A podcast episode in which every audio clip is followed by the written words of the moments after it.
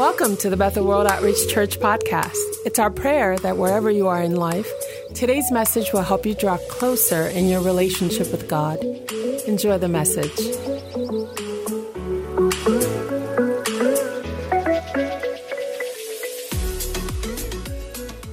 Uh, it is a pleasure to be here tonight. Welcome to Bethel. I'm so glad to see all of you. I'm glad to be in the house of the Lord. It is a privilege, and I would like, first of all, to thank Bishop for the opportunity to stand here. Uh, thank you, Lady Chris.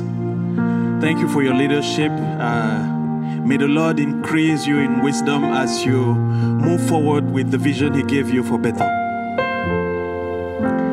So I'm glad to be here tonight. And uh, it's going to be a good night, a very, very good night, a good evening. All right, let us stand and pray.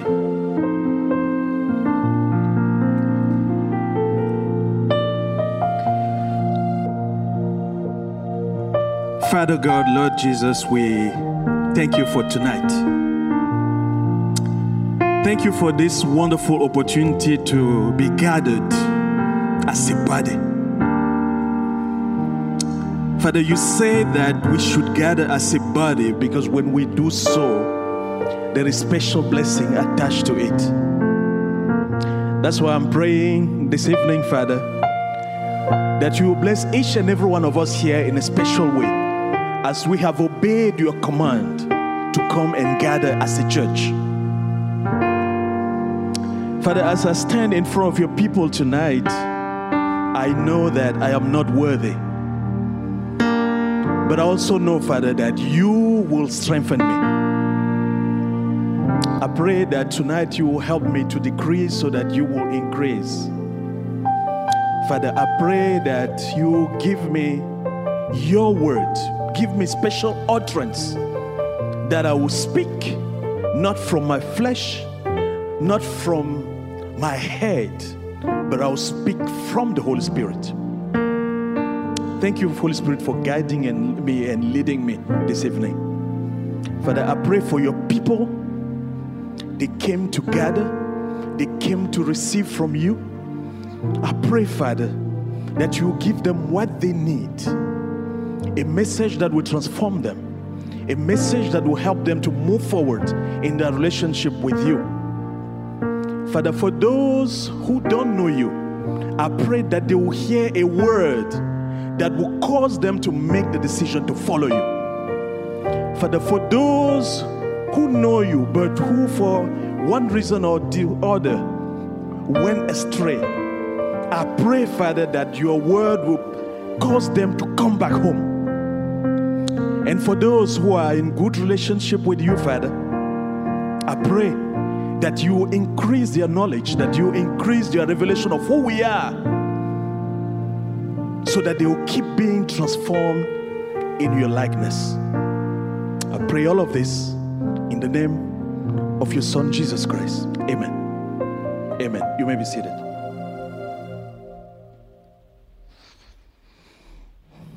All right, church.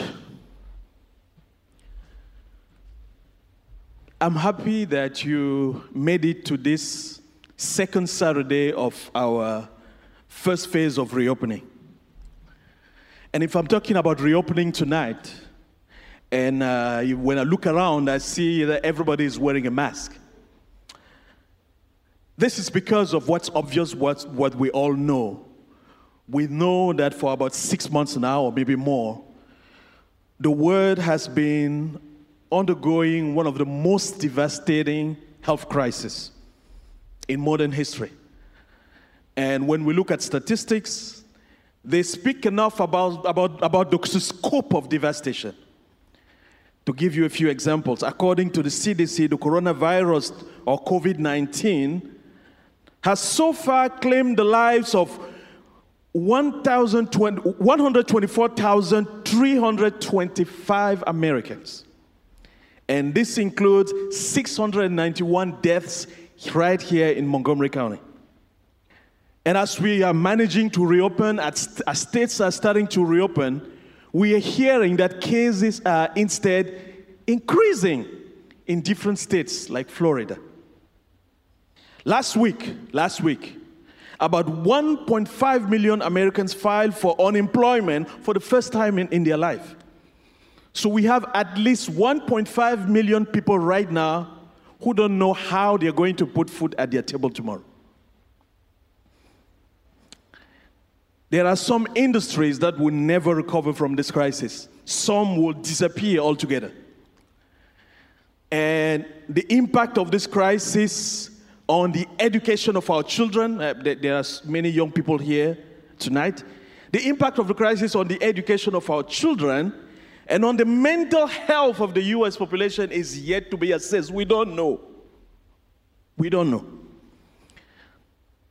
Because of this coronavirus, you may have lost your job, uh, your house may have been reduced, you may have lost a relative. If that's the case, I pray that the Lord will comfort you and that He will strengthen you as only He can. But my point tonight is that we are currently living in extremely trying times. And we are, each of us here, we are being negatively impacted by this crisis one way or the other. Now, when we have a crisis of this scope, a crisis of, of this nature, there are several responses, several different kinds of responses that people may give to a crisis of this nature. They, may, they will respond in different ways depending on many different factors. But if there is one response that is pretty much natural, it is fear. People are afraid. And I praise the Lord for our bishop who, for 14 days, a few weeks ago, he took us through a 14 days series. The series was called Faith Conquers Fear. If you're not aware of it, it's on Facebook. You can check it out. Faith conquers fear.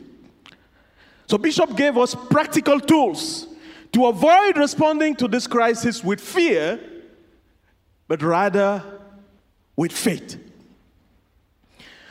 So, tonight I'm going to build on Bishop's teachings and continue this conversation concerning how we are supposed to handle a crisis like this. How are we supposed to handle trials, to handle persecutions, to handle challenges? How are we supposed to respond as believers? Now, the book of James, the book of James, suggests a very surprising way of handling this kind of crisis. James is telling us that when you are facing trials, when you are facing challenges, when you are facing persecutions of this nature, of this scope, your response should be joy. Joy. How amazing. James are you really telling us that if I lose my job, if my house are cut, if I'm sick, if people are dying all around me, I should respond to this with joy? Is this real? What is James talking about? Would you say it's the right way to respond to a crisis with joy? Would you? Sincerely, would you? Would you respond with joy? Your silence means you wouldn't. You certainly wouldn't. So, Lord, how come? How come? How come you're asking us to respond to persecutions, to troubles with joy? Well, tonight we're going to find out, to find out why. That's why my message tonight is titled, Why We Should Rejoice in the Midst of Our Trials. If you would repeat after me, why we should rejoice in the midst of our trials. Let's open our Bibles to the book of James, James 1, verses 1 through 5. Do we have the screen? Maybe not. James 1, verses 1 through 5. It's good to have your Bible because the screen may not work. James 1, verses 1 through 5. I would love to have the screen though. But anyway, let's read. James, a servant of God and of the Lord Jesus Christ, to the 12 tribes scattered among the nations. All right. Thank you, Lord. I'm reading from the NIV version, so it's clear to everybody if we can find the NIV version. Verse 2 Consider it pure joy, my brothers and sisters, whenever you face trials of many kinds, because you know that the testing of your faith produces perseverance. Let perseverance finish its work so that you may be mature and complete, not lacking anything.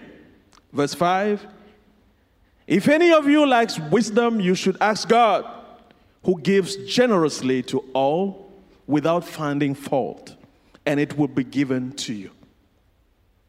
Amen.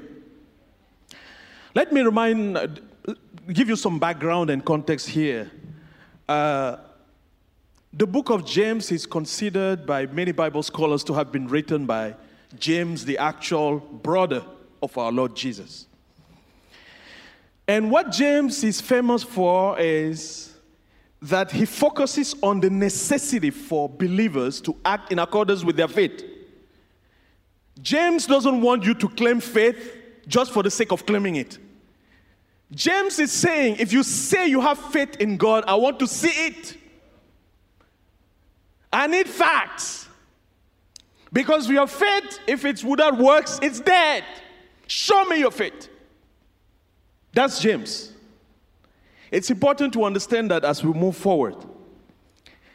And we can see here that James is writing to Jewish believers in verse 1. He says, the 12 tribes scattered among the nations. So he's talking about the Jews. He's talking, he's, he's writing to the Jews who were scattered in different areas and they were being persecuted for their faith in Christ. So these are believers. He's talking to believers, he's not talking to people in the street. And if we need proof that he's talking to believers, when we move forward in verse 2, it says, Consider it pure joy, my brothers and sisters and the expression brothers and sisters is from the Greek word adelphos or adelphios, which means from the same womb or members of the same faith. So he's talking to Christians. And he's telling Christians, you know why? If you are facing trials, if you are facing challenges, if you are being persecuted, count it all joy. Be joyful. Be joyful. So, what does that prove? It proves that if you are a Christian, persecutions are to be expected. So, if you just gave your life to Jesus yesterday, let me tell you that persecutions will be expected. In fact, persecutions are a promise. It's a promise. You will be persecuted. And Bishop told us a few weeks ago that we are persecuted on top of the regular, the normal persecutions that everyone else encounters because we live in this broken world. So you have those persecutions, and on top of that, you are persecuted because of your faith. So this is not a question. You will be persecuted. You are being persecuted, and you certainly were persecuted in the past. Consider it pure joy, my brothers and sisters, whenever you face trials of many kinds. Trials of many kinds. This is on verse 2. What does that mean? It means the more trials you face, the happier you should be. Hmm. Look at that. I want it to sink. So repeat after me. The more trial I face, the happier I should be. The more trials I face, the happier I should be. Oh, it's so timid because it doesn't make sense, right? It doesn't make sense. It doesn't make sense. So, tonight I'm going to discuss with you three reasons why we should rejoice in the midst of our trials. The first reason is trials enable us to determine if we truly have faith in God. Trials enable us to determine if we truly have faith in God. How so? Verse 3 Because you know that the testing of your faith, the testing of your faith. In verse 1, he's talking about considering, eh, verse 2, considering pure, pure joy, my brothers and sisters, whenever you face trials of many kind. And then he continues by saying, because you know that the testing of your faith. So, so what is James telling us? James is telling us that trials allow for the testing of our faith. Trials provide an opportunity for the testing of our faith. And the Greek word translated testing here is the word dokimion, which means that which is found approved and genuine. That which is found approved and genuine. So James is telling us, you know what? Trials will give you the opportunity to gauge and to determine the genuineness of your faith, the authenticity of your faith. Is your faith genuine? Is your faith authentic? The only way to determine whether you really have faith, faith in God, whether your faith is authentic, is through trials and persecutions. Through trials and persecutions. Trials will allow you, brothers and sisters, to experience and get a greater revelation of the omnipotent miracle working God who lives in you. Let's quickly turn to the book of Mark. This is the story of Jesus healing a boy who was possessed by evil spirits. Mark 9. And let's quickly read from verses 21 through 24. Mark 9.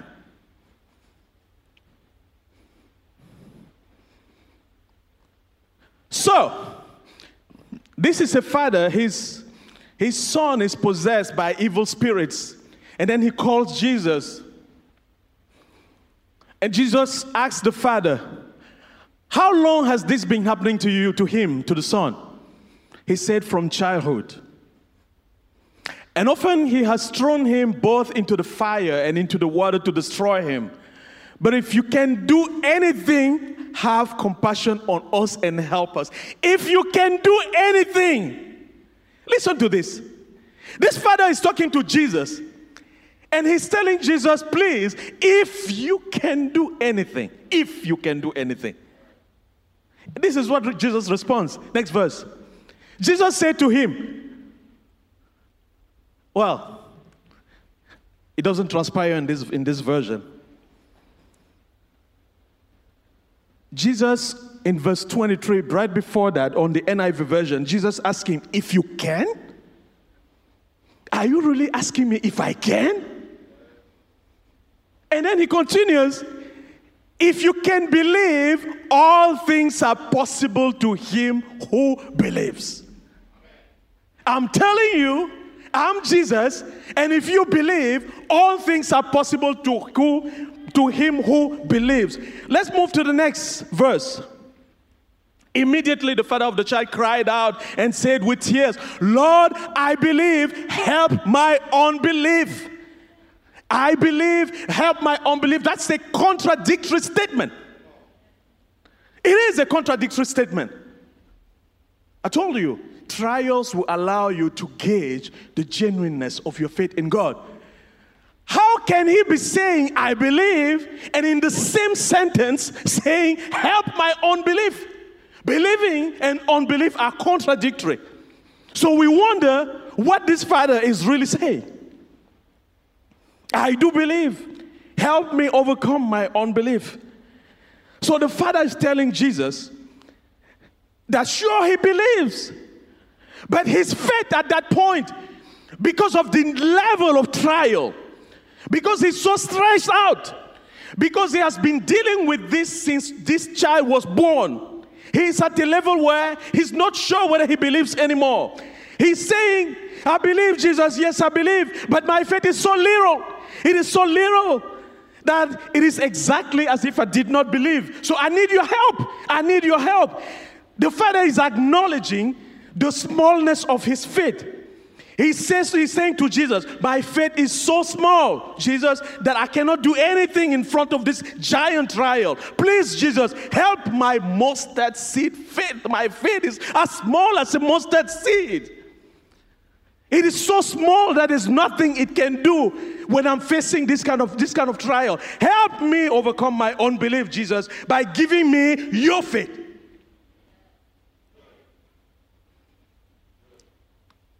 Help me overcome my unbelief. My faith is extremely small.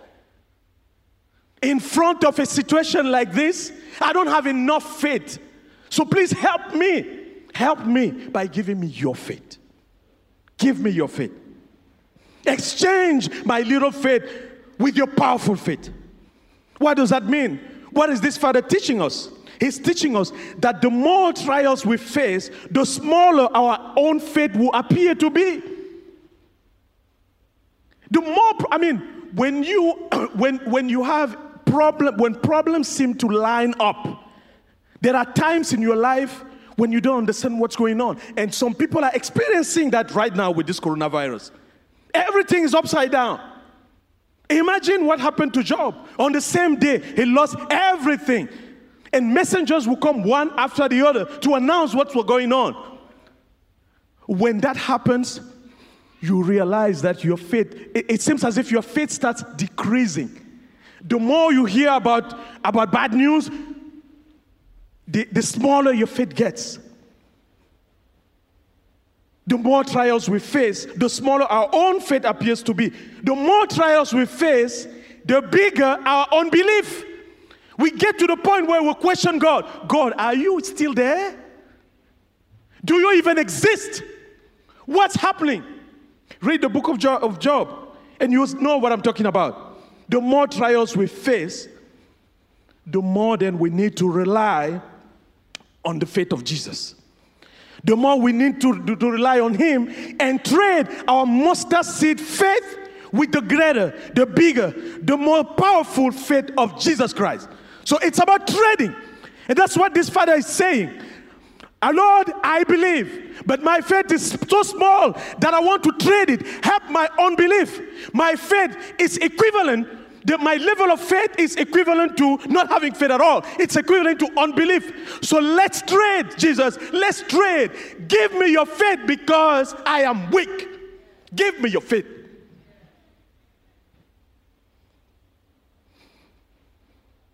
I do believe. Help me overcome my unbelief. And at that point, like this father, we realize how insignificant we are, how great Jesus is, and how much we need him, how much we need to depend on him. And at that point, at that point, when we realize that our faith is so small that we need to depend on him, that's a reason to start rejoicing. Rejoicing rejoicing. Yes, Father, you asked me whether I believed. I don't even know whether I believe anymore because this is too much. Father, this is too much. So take it, take control. Father, take control. Father, take control. Take control. Exchange my mustard seed faith with your greater faith. Exchange my little faith with your faith. I cannot do it. I cannot do it. But take control. Take control. And I'm released and I rejoice. I rejoice because I know that I don't have to struggle. At that point, what could Job do? Nothing. On the same day, you lose everything. What can you do? you cry, you roll on the floor, you, you, you call your mom, you call your dad. What, what can you do? Nothing. But to acknowledge that you are nothing, you are nobody, that your faith is so small that you need to trade it with the faith of Jesus, allow Him to take control and rest, rejoicing. I rejoice, Lord. I rejoice because in the midst of this trial, in the midst of this difficulty, I can trade my little faith with your faith. I can allow your faith to grow in me and to produce the fruit that I need. In the meantime, I'm in the back, resting, rejoicing, knowing that you have everything under control.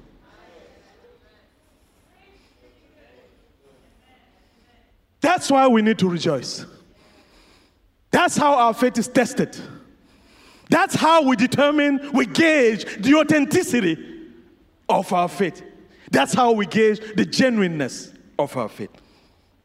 Number two, trials enable us to develop patience, perseverance, and what Pastor Chris calls long suffering. Long, long suffering, which is a fruit of the Spirit. Let's read verse 3. Verse 3 Because you know that the testing of your faith produces perseverance.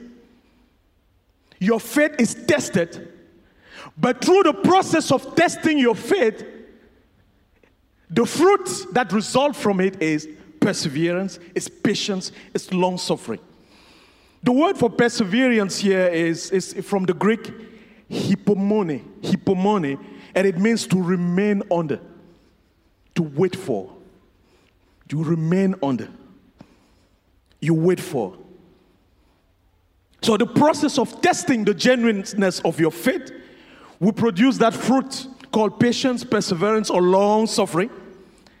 And remember, we said trials enable us to acknowledge the smallness of our faith and to rely on Jesus' faith to allow Him to take control of our trying times, our challenging situations. Now, as we do, trials through the process teach us then to remain under hypomone, to remain under, under what? To remain under God's timing, to wait upon Him. Because when the Lord takes control of everything, what can you do? In fact, the very idea of allowing the Lord to take control means you sit back and He does what He wants. And allowing God to do what He wants means not being responsible for timing. God's time. We usually say God's time is the best. But God's time has nothing to do with our time. In fact, the idea of time, the way we know it, doesn't exist in the realm of the etern- of eternity. There's no time there. That's why when we're waiting for something, we have the impression that it's taking forever. Because when you count one hour, one year, one day, one year, 10 years, what is that compared to eternity? It's nothing. So when we're saying God is late, we are comparing his lateness to our standards of time which are not his standards. He's not bound by 24 hours or 10 years. How many years do we live? We can live up to 100 years. What is 100 years compared to eternity? So even if you realize your destiny at 99 years old, it's still good. Because before God, God who is eternal doesn't care. Whether you're a baby, whether you are in your 40s, in your 80s, or you're 100 years old, He does not care. Remember Abraham. So we need to look at time with God's perspective. That's what happens when we allow Him to take control. He does things in His time. And because things are done in His time, it teaches us, the process teaches us to persevere. We wait, we wait, we wait, we wait. We don't know what's going to happen, it's going to happen, but we believe. We believe. So, as we do, trials teach us to remain under God, to wait upon Him, knowing that God will see us through in His due time. Please open Isaiah 40 31 that we all know. Isaiah 40, 31, and I will show you what happens in the process while we are waiting. Isaiah 40, 31, please.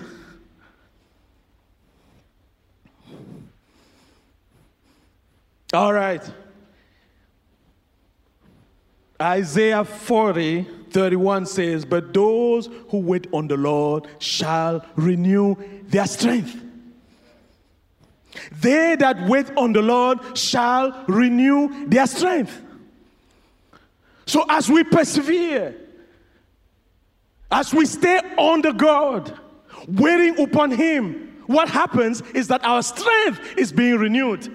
Our strength is being renewed in the process. Our strength is being renewed, and that's how we learn to be patient. That's what that's how we learn to be perseverant. Yes, knowing. Oh no, that's something else. Our strength is being renewed. They that wait upon the Lord shall renew their strength. So this is why I will rejoice. In the process, I know that as I'm waiting, the Lord is teaching me. As I'm staying in intimacy with Him, our intimacy, because I've place everything under his control, is producing fruit. It produces the fruit of patience, the, the fruit of perseverance, the fruit of long suffering. And as I long suffer, my strength is being renewed. So as I'm waiting, even when I have the impression that those trials, those challenges keep coming, they are not ending, they keep coming, they are not ending, the Lord is strengthening me. He's strengthening me. He's strengthening me. And that's a reason for me to rejoice. Why? Because I know that when everything is over, when everything is over, what's going to happen? Once my faith, my, my strength is renewed and everything is over, the Bible says, I shall mount up with wings like eagles. I shall run and not be weary. I shall walk and not faint. That's what's going to happen at the end of the process. When I've waited, when I've persevered, when I've been patient, and the Bible says that I shall mount up with wings like eagles. I shall run. I shall not be weary. I shall walk. I shall not be faint. That's the fruit of trials. That's the fruit of waiting upon the Lord. That is perseverance. That is patience. That is what we get for waiting upon the Lord.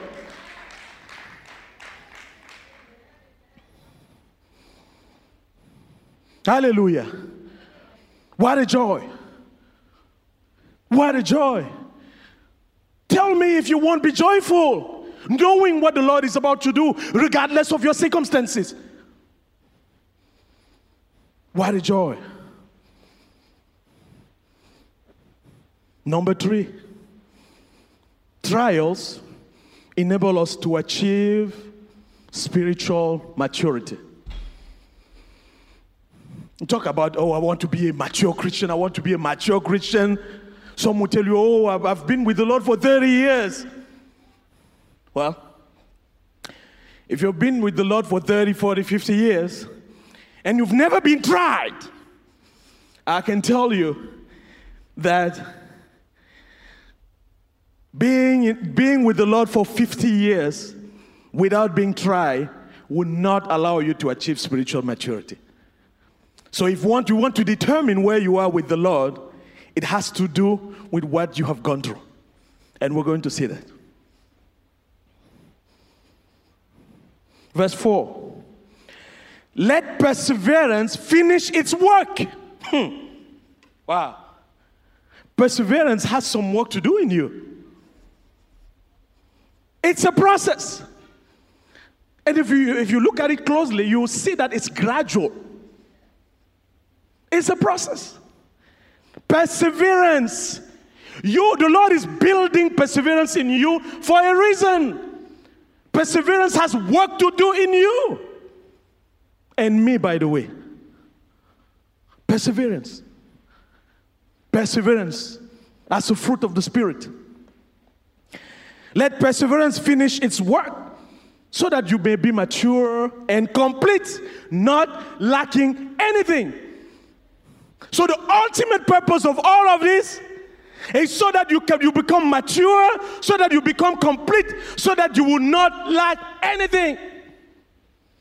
So why would you want those trials to disappear? Why would you want those uh, persecutions to disappear if this is the sine qua non condition for your spiritual maturity?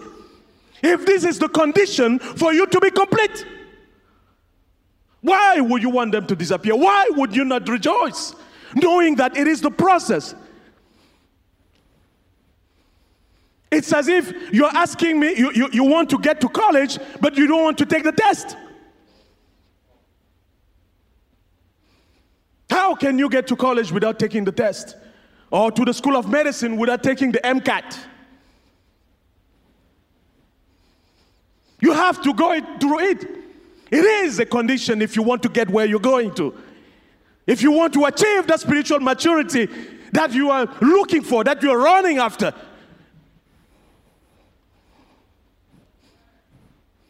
Let perseverance finish its work so that you may be mature and complete, not lacking anything. Let's dig deeper. The Greek word for the expression mature and complete, and I, I, most of the time when I prepare uh, my preachings, I go to the root of words because when we don't do that, most of the time we don't understand what the author means. Mature and complete here, the Greek word is holokleros. And holokleros means whole, without any missing, with no missing part, perfect in every part, spirit, soul, and body. Perfect in every part, spirit, soul, and body. Isn't that what we're looking for in Christianity? Aren't we striving, trying every day? Because we want, we want to get to that level where we are whole, spirit, soul, and body. We know that when we are born again, our spirit right away becomes similar to the Holy Spirit. We become a child of God. But we need to work on our soul. We need to work on our body. And we spend the rest of our time working on aligning our soul and our body with our spirit. And here is the answer this is the work that perseverance will do. Perseverance will allow you to get to that point where you are in perfect unity. Your soul, your spirit, your soul, and your body are aligned in perfect unity with the Holy Spirit. What's the work of perseverance? What does perseverance and long suffering do? Listen, the more you practice waiting upon the Lord, the more you start depending on Him, on His word, on His timing, on His strategies in everything. We have established that. Now, once you get to the point where you depend on the Lord for everything, you depend on His word for everything, the Holy Spirit at that point will start aligning your thoughts because if you say you depend on the Lord, it means you're allowing your soul to be aligned with the Word. So at that point, your thoughts start being aligned with the Word of God. And if they're aligned with the Word of God, it means they're aligned with the Holy Spirit. I'm talking about the process. Through that process, when you're waiting, going through those trials, going through those persecutions, you release, you surrender, you allow God to take control. Whereas you do it genuinely with help from the Holy Spirit, your thoughts start changing. As you nourish yourself with the Word of God, your thoughts start changing because what you do when you, when you surrender. Of course, it means going forward, you live by the Word. You, you, you, you, you eat the Word on a daily basis. You make sure that you hear from God before doing anything. As you do that on a daily basis, you there, there is a change, there is a shift that happens in your thoughts. You start aligning your thoughts, and the more you align your thoughts, gradually you eventually align your body, and you get to the point where your spirit, your soul, and your body are perfectly, perfectly aligned.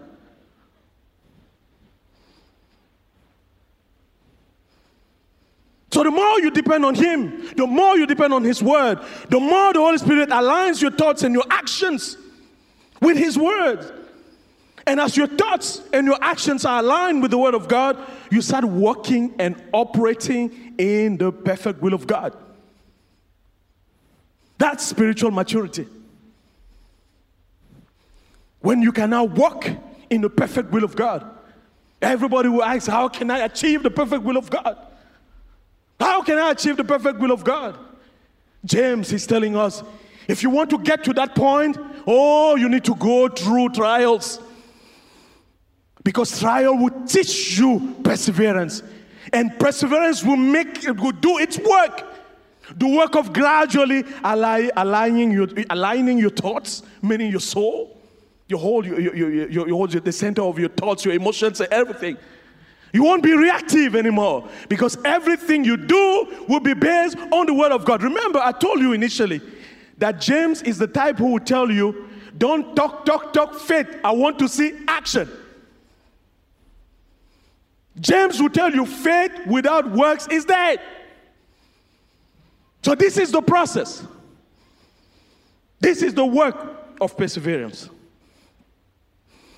And then, when you get to that point, as a spiritually mature believer, you are complete. The Bible says in verse 4 let perseverance finish its work so that you may be mature and complete, not lacking anything. Not lacking anything. So at that point, you are complete. You lack nothing. Why? Because you are one spirit, soul, and body with Christ. And that's the reason to rejoice. That's a reason to rejoice. Lord, I praise you. Lord, I'm happy that in the midst of all of this, you took me through a process.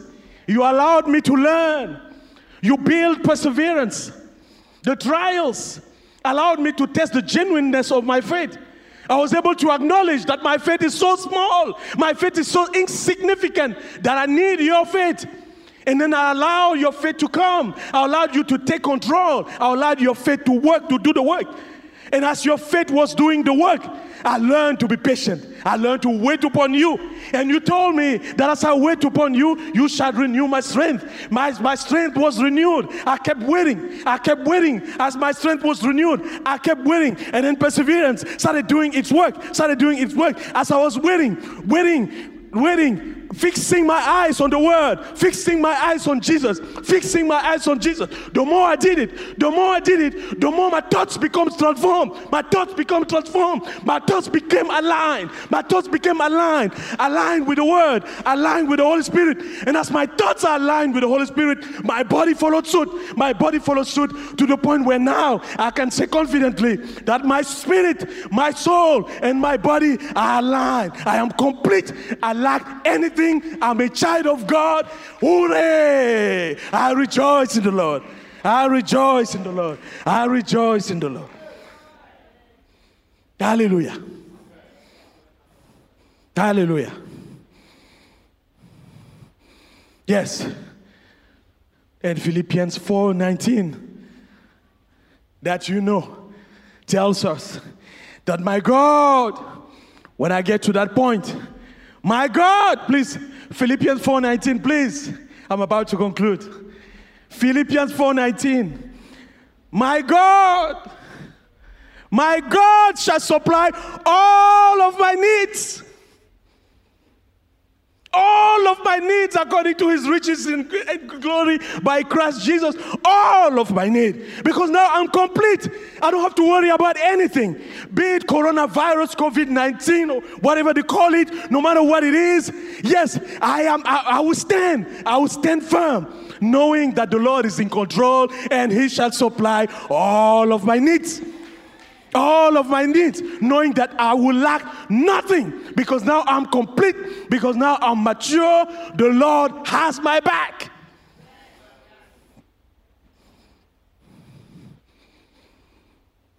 So, brothers and sisters in Christ, the more trials, the more persecutions, the more challenges I face, the happier I should be. And I've given you three reasons I've told you that trials enable me to determine if I truly have faith in God. Trials enable me to develop patience and perseverance, a fruit of the Spirit. And trials, brothers and sisters, enable me to achieve spiritual maturity. That's the work that perseverance will do in me. And I'll be able to practicalize oneness with Jesus Christ. Spirit, soul, and body.